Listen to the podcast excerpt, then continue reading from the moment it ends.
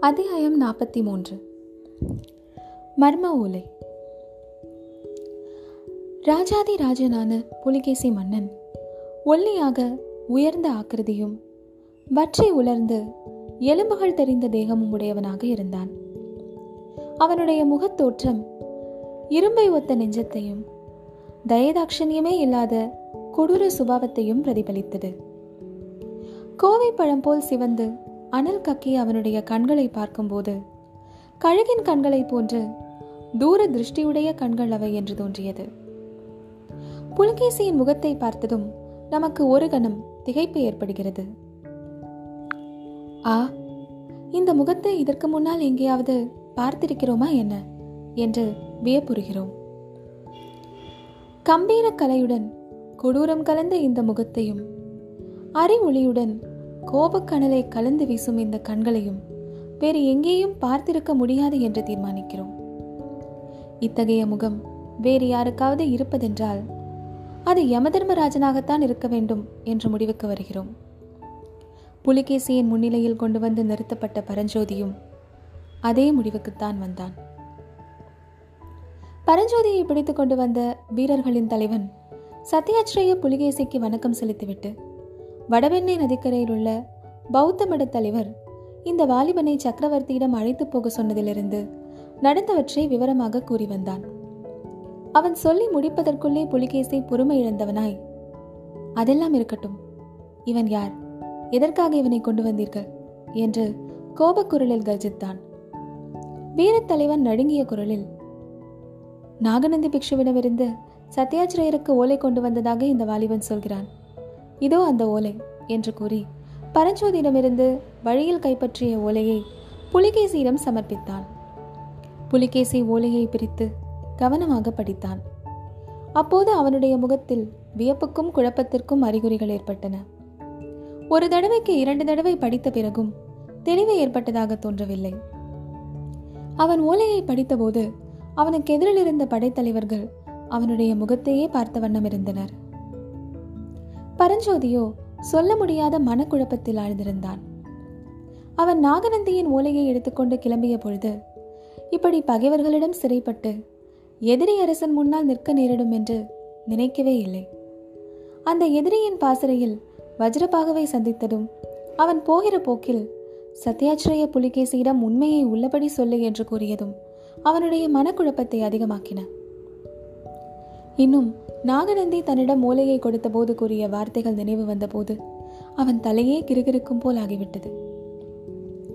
இந்த ஓலையை நீ சத்யாச்சிரேயரிடமே கொடுக்க வேண்டும். வேறு யாரிடமும் கொடுக்கக்கூடாது சத்யாச்சிரேயரை ஒருவேளை நீ வழியிலேயே சந்தித்தாலும் சந்திக்கலாம். எப்போது எந்த கோலத்தில் அவர் இருப்பார் என்று சொல்ல முடியாது. அவரை எந்த கோலத்தில் பார்த்தாலும் நீ அதிசயப்படாதே. இவ்விதம் நாகநந்தி பிக்ஷு கூறியது அவனுக்கு நினைவு வந்தது.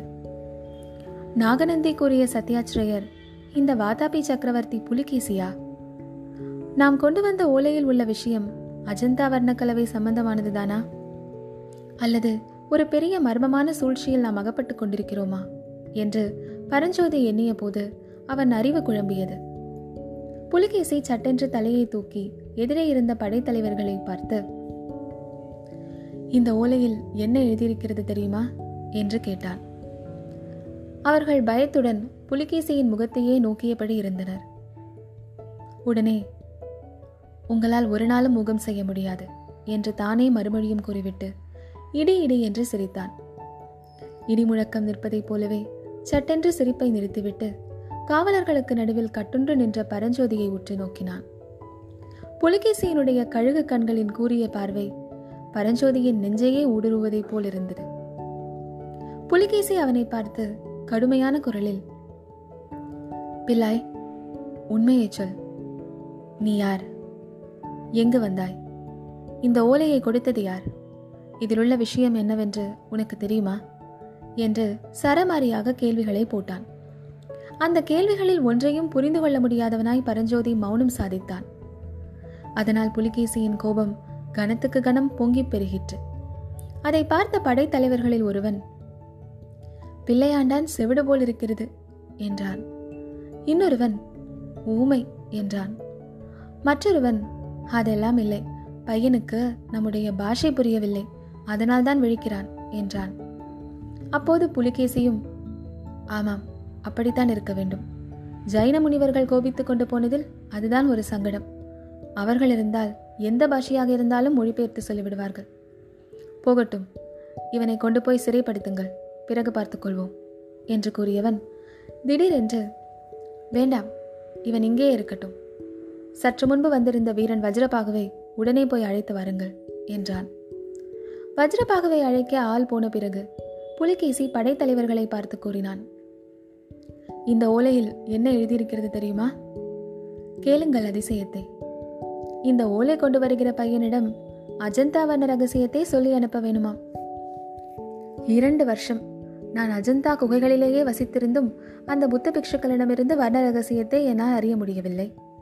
பிக்ஷுக்கள் அவ்வளவு பத்திரமாக அஜந்தா வர்ண ரகசியத்தை பாதுகாக்கிறார்கள். அப்படி இருக்க இந்த பிள்ளையிடம் அதை சொல்லி அனுப்பும்படி இந்த ஓலையில் எழுதியிருக்கிறது. எழுத்தோ நம் பிக்ஷு எழுதியதாகவே தோன்றுகிறது.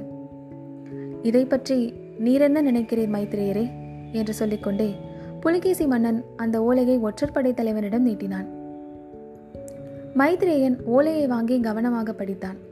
பின்னர் சக்கரவர்த்தியை பார்த்து சத்யாஸ்ரேயா இதில் ஏதோ மர்மமான செய்தி இருப்பதாக தெரிகிறது. பையனை விசாரிக்கிறபடி விசாரித்தால் தெரிகிறது என்றான்.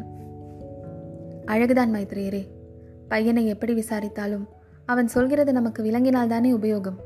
அதற்காகத்தான் வஜ்ரபாகவே எதிர்பார்த்து கொண்டிருக்கிறேன். என்றான் புலிகேசி. இப்படி அவன் சொல்லிக் கொண்டிருக்கும் போதே வஜ்ரபாகு கூடாரத்துக்குள் நுழைந்தான் புலிகேசியின் அருகில் வந்து வணங்கி ராஜாதி ராஜனே மறுபடியும் ஏதாவது கட்டளை உண்டா? என்று கேட்டான். வஜ்ரபாகு உம்மை போலவே இந்த பையனும் எனக்கு ஒரு ஓலை கொண்டு வந்திருக்கிறான். ஆனால் அதிலுள்ள விஷயம் மர்மமாக இருக்கிறது. ஓலையை யார் கொடுத்தார்கள்? யாரிடம் கொடுக்க சொன்னார்கள் என்பதை விவரமாக விசாரித்து சொல்லும். அதற்காக தான் உம்மை மீண்டும் தெரிவித்தேன் என்றான். வஜ்ரபாகு பரஞ்சோதியின் பக்கம் திரும்பி உற்று பார்த்து ஆஹா இந்த பையனா? இவனை நான் முந்தா நாள் இரவு மகேந்திர மண்டபத்தில் பார்த்தேனே. இவனை பார்த்ததுமே எனக்கு சந்தேகம் உண்டாயிற்று. விசாரித்தேன். ஆனால் பையன் அமுக்கன் மறுமொழியே சொல்லவில்லை என்றான். இப்போது விசாரியும். மறுமொழி சொல்லாவிட்டால் நாம் சொல்லச் செய்கிறோம் என்றான் வாதாபி அரசன். மன்னர் மன்னா இவன் சுத்த வீரனாக காண்கிறான். இவனை பயமுறுத்தி தகவல் ஒன்றும் அறிய முடியாது. நானே விசாரித்து பார்க்கிறேன் என்று வஜ்ரபாக கூறிவிட்டு பரஞ்சோதியை நோக்கி தம்பி நான் அப்போதே சொன்னேன் அல்லவா? அதன்படி சத்யாச்சிரியரிடம் உள்ளது உள்ளபடி சொல் பயப்பட வேண்டாம். நான் உன்னை தப்பு வைக்கிறேன் என்றான்.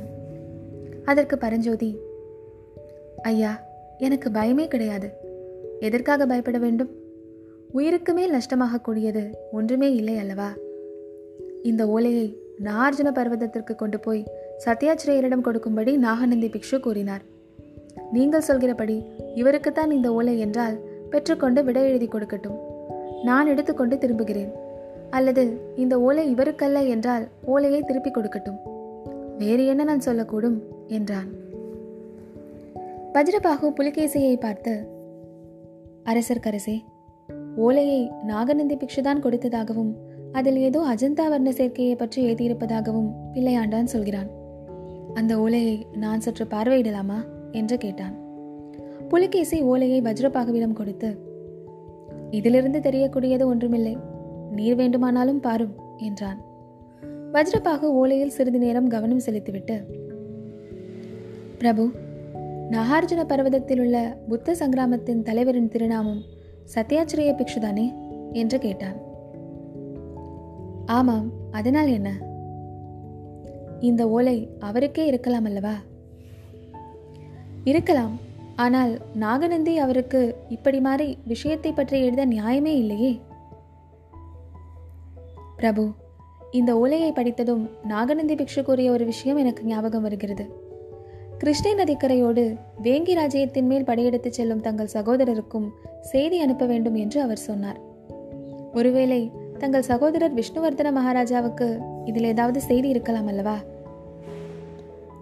இதை கேட்டதும் புலிகேசியின் முகம் பிரகாசம் அடைந்தது வஜ்ரபாகு நீர் மகா புத்திசாலி நம்முடனேயே நீர் இருந்து விடலாமே பல காரியங்களுக்கு அனுகூலமாக இருக்கும் என்றான். பிறகு தன் படைத்தலைவர்களிடம் சிறந்து கலந்து ஆலோசித்துவிட்டு எப்படியும் விஷ்ணுவர்தனனுக்கு நானும் ஓலை அனுப்ப வேண்டும். ஓலையுடன் ஒன்பது வீரர்கள் போகட்டும். அவர்களுடன் இந்த பையனையும் அனுப்புங்கள். இவனுடைய ஓலையின் விஷயம் என் தம்பிக்கும் விளங்காவிட்டால் இவனை உடனே சிரச்சேதம் செய்ய கட்டளையிட்டு அனுப்புங்கள் என்றான்.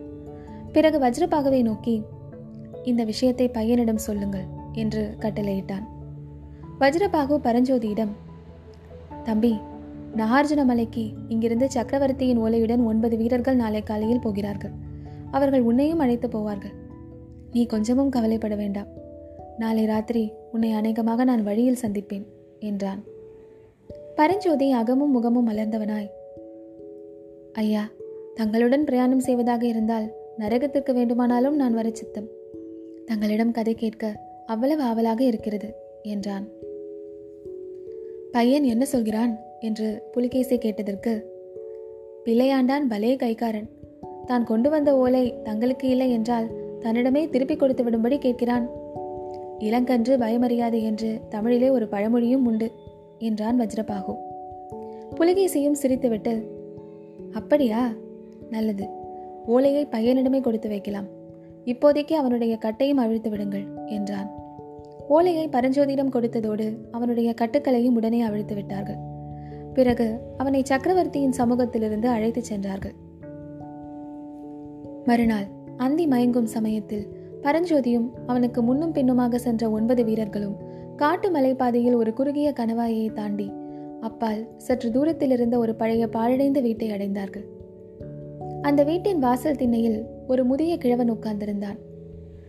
தலையும் தாடியும் நரைத்த அந்த கிழவன் உலக பிரக்கையே அற்றவனாய் கையில் இருந்த ஜபமாலையை உருட்டி கொண்டிருந்தான். பத்து குதிரைகள் சேர்ந்தாற்போல் வந்து அந்த வீட்டின் வாசலில் நின்றதை கூட அவன் பொருட்படுத்தவில்லை. அந்த வீரர்களில் ஒருவன் கிழவனை என்னவோ கேட்க அவன் இரண்டொரு வார்த்தையில் மறுமொழி கூறிவிட்டு மறுபடியும் ஜபமாலையை உருட்டத் தொடங்கினான். அன்றிரவு அந்த பாழ் வீட்டிலேயே தங்குவதென்று அந்த வீரர்கள் முடிவு செய்தார்கள். தங்களில் நாலு பேரை நாலு ஜாமத்துக்கு காவல் செய்யவும் ஏற்படுத்தி கொண்டார்கள். எல்லோரையும் விட அதிக களைப்புற்றிருந்த பரஞ்சோதிக்கு படுத்த உடனேயே கண்ணை சுற்றி கொண்டு தூக்கம் வந்தது. தூக்கத்தில் ஆழ்வதற்கு முன்னால் அவன் மனதில் கடைசியாக வஜ்ரபாகு இன்றிரவு சந்திப்பதாக சொன்னாரே. இனி எங்கே சந்திக்கப் போகிறார்? என்ற எண்ணமும் தோன்றியது. பரஞ்சோதி அன்றைக்கும் தூக்கத்தில் கனவு கண்டான். புலிகேசியின் கூறிய கழுகு பார்வை ஒரு கணம் அவன் நெஞ்சை ஊடுருவிற்று. இவனை யானையின் காலால் இடரச் செய்யுங்கள் என்று புலிகேசி கட்டளையிடுகிறார். பரஞ்சோதி தன்னை இடர வந்த யானையின் மீது வேலை எறிந்துவிட்டு ஓடுகிறான். யானை அவனை விடாமல் துரத்தி வருகிறது. கடைசியில் அது கிட்டவும் நெருங்கிவிட்டது. யானையின் தும்பிக்கை தன் தோளில் பட்டதும் பரஞ்சோதி திடுக்கிட்டு திரும்பி பார்க்கிறான். பார்த்தால் யானையின் முகம் அந்த வீட்டு வாசல் திண்ணையில் உட்கார்ந்து ஜபமாலை உருட்டி கொண்டிருந்த கிழவனின் முகமாகவும் துதிக்கை அக்கிழவனின் கையாகவும் மாறியிருக்கின்றன. இது கனவல்ல உண்மையாகவே அந்த கிழவன் தன்னை தொட்டு எழுப்புகிறான் என்பதை பரஞ்சோதி உணர்ந்ததும் சட்டென்று எழுந்து உட்கார்ந்தான்.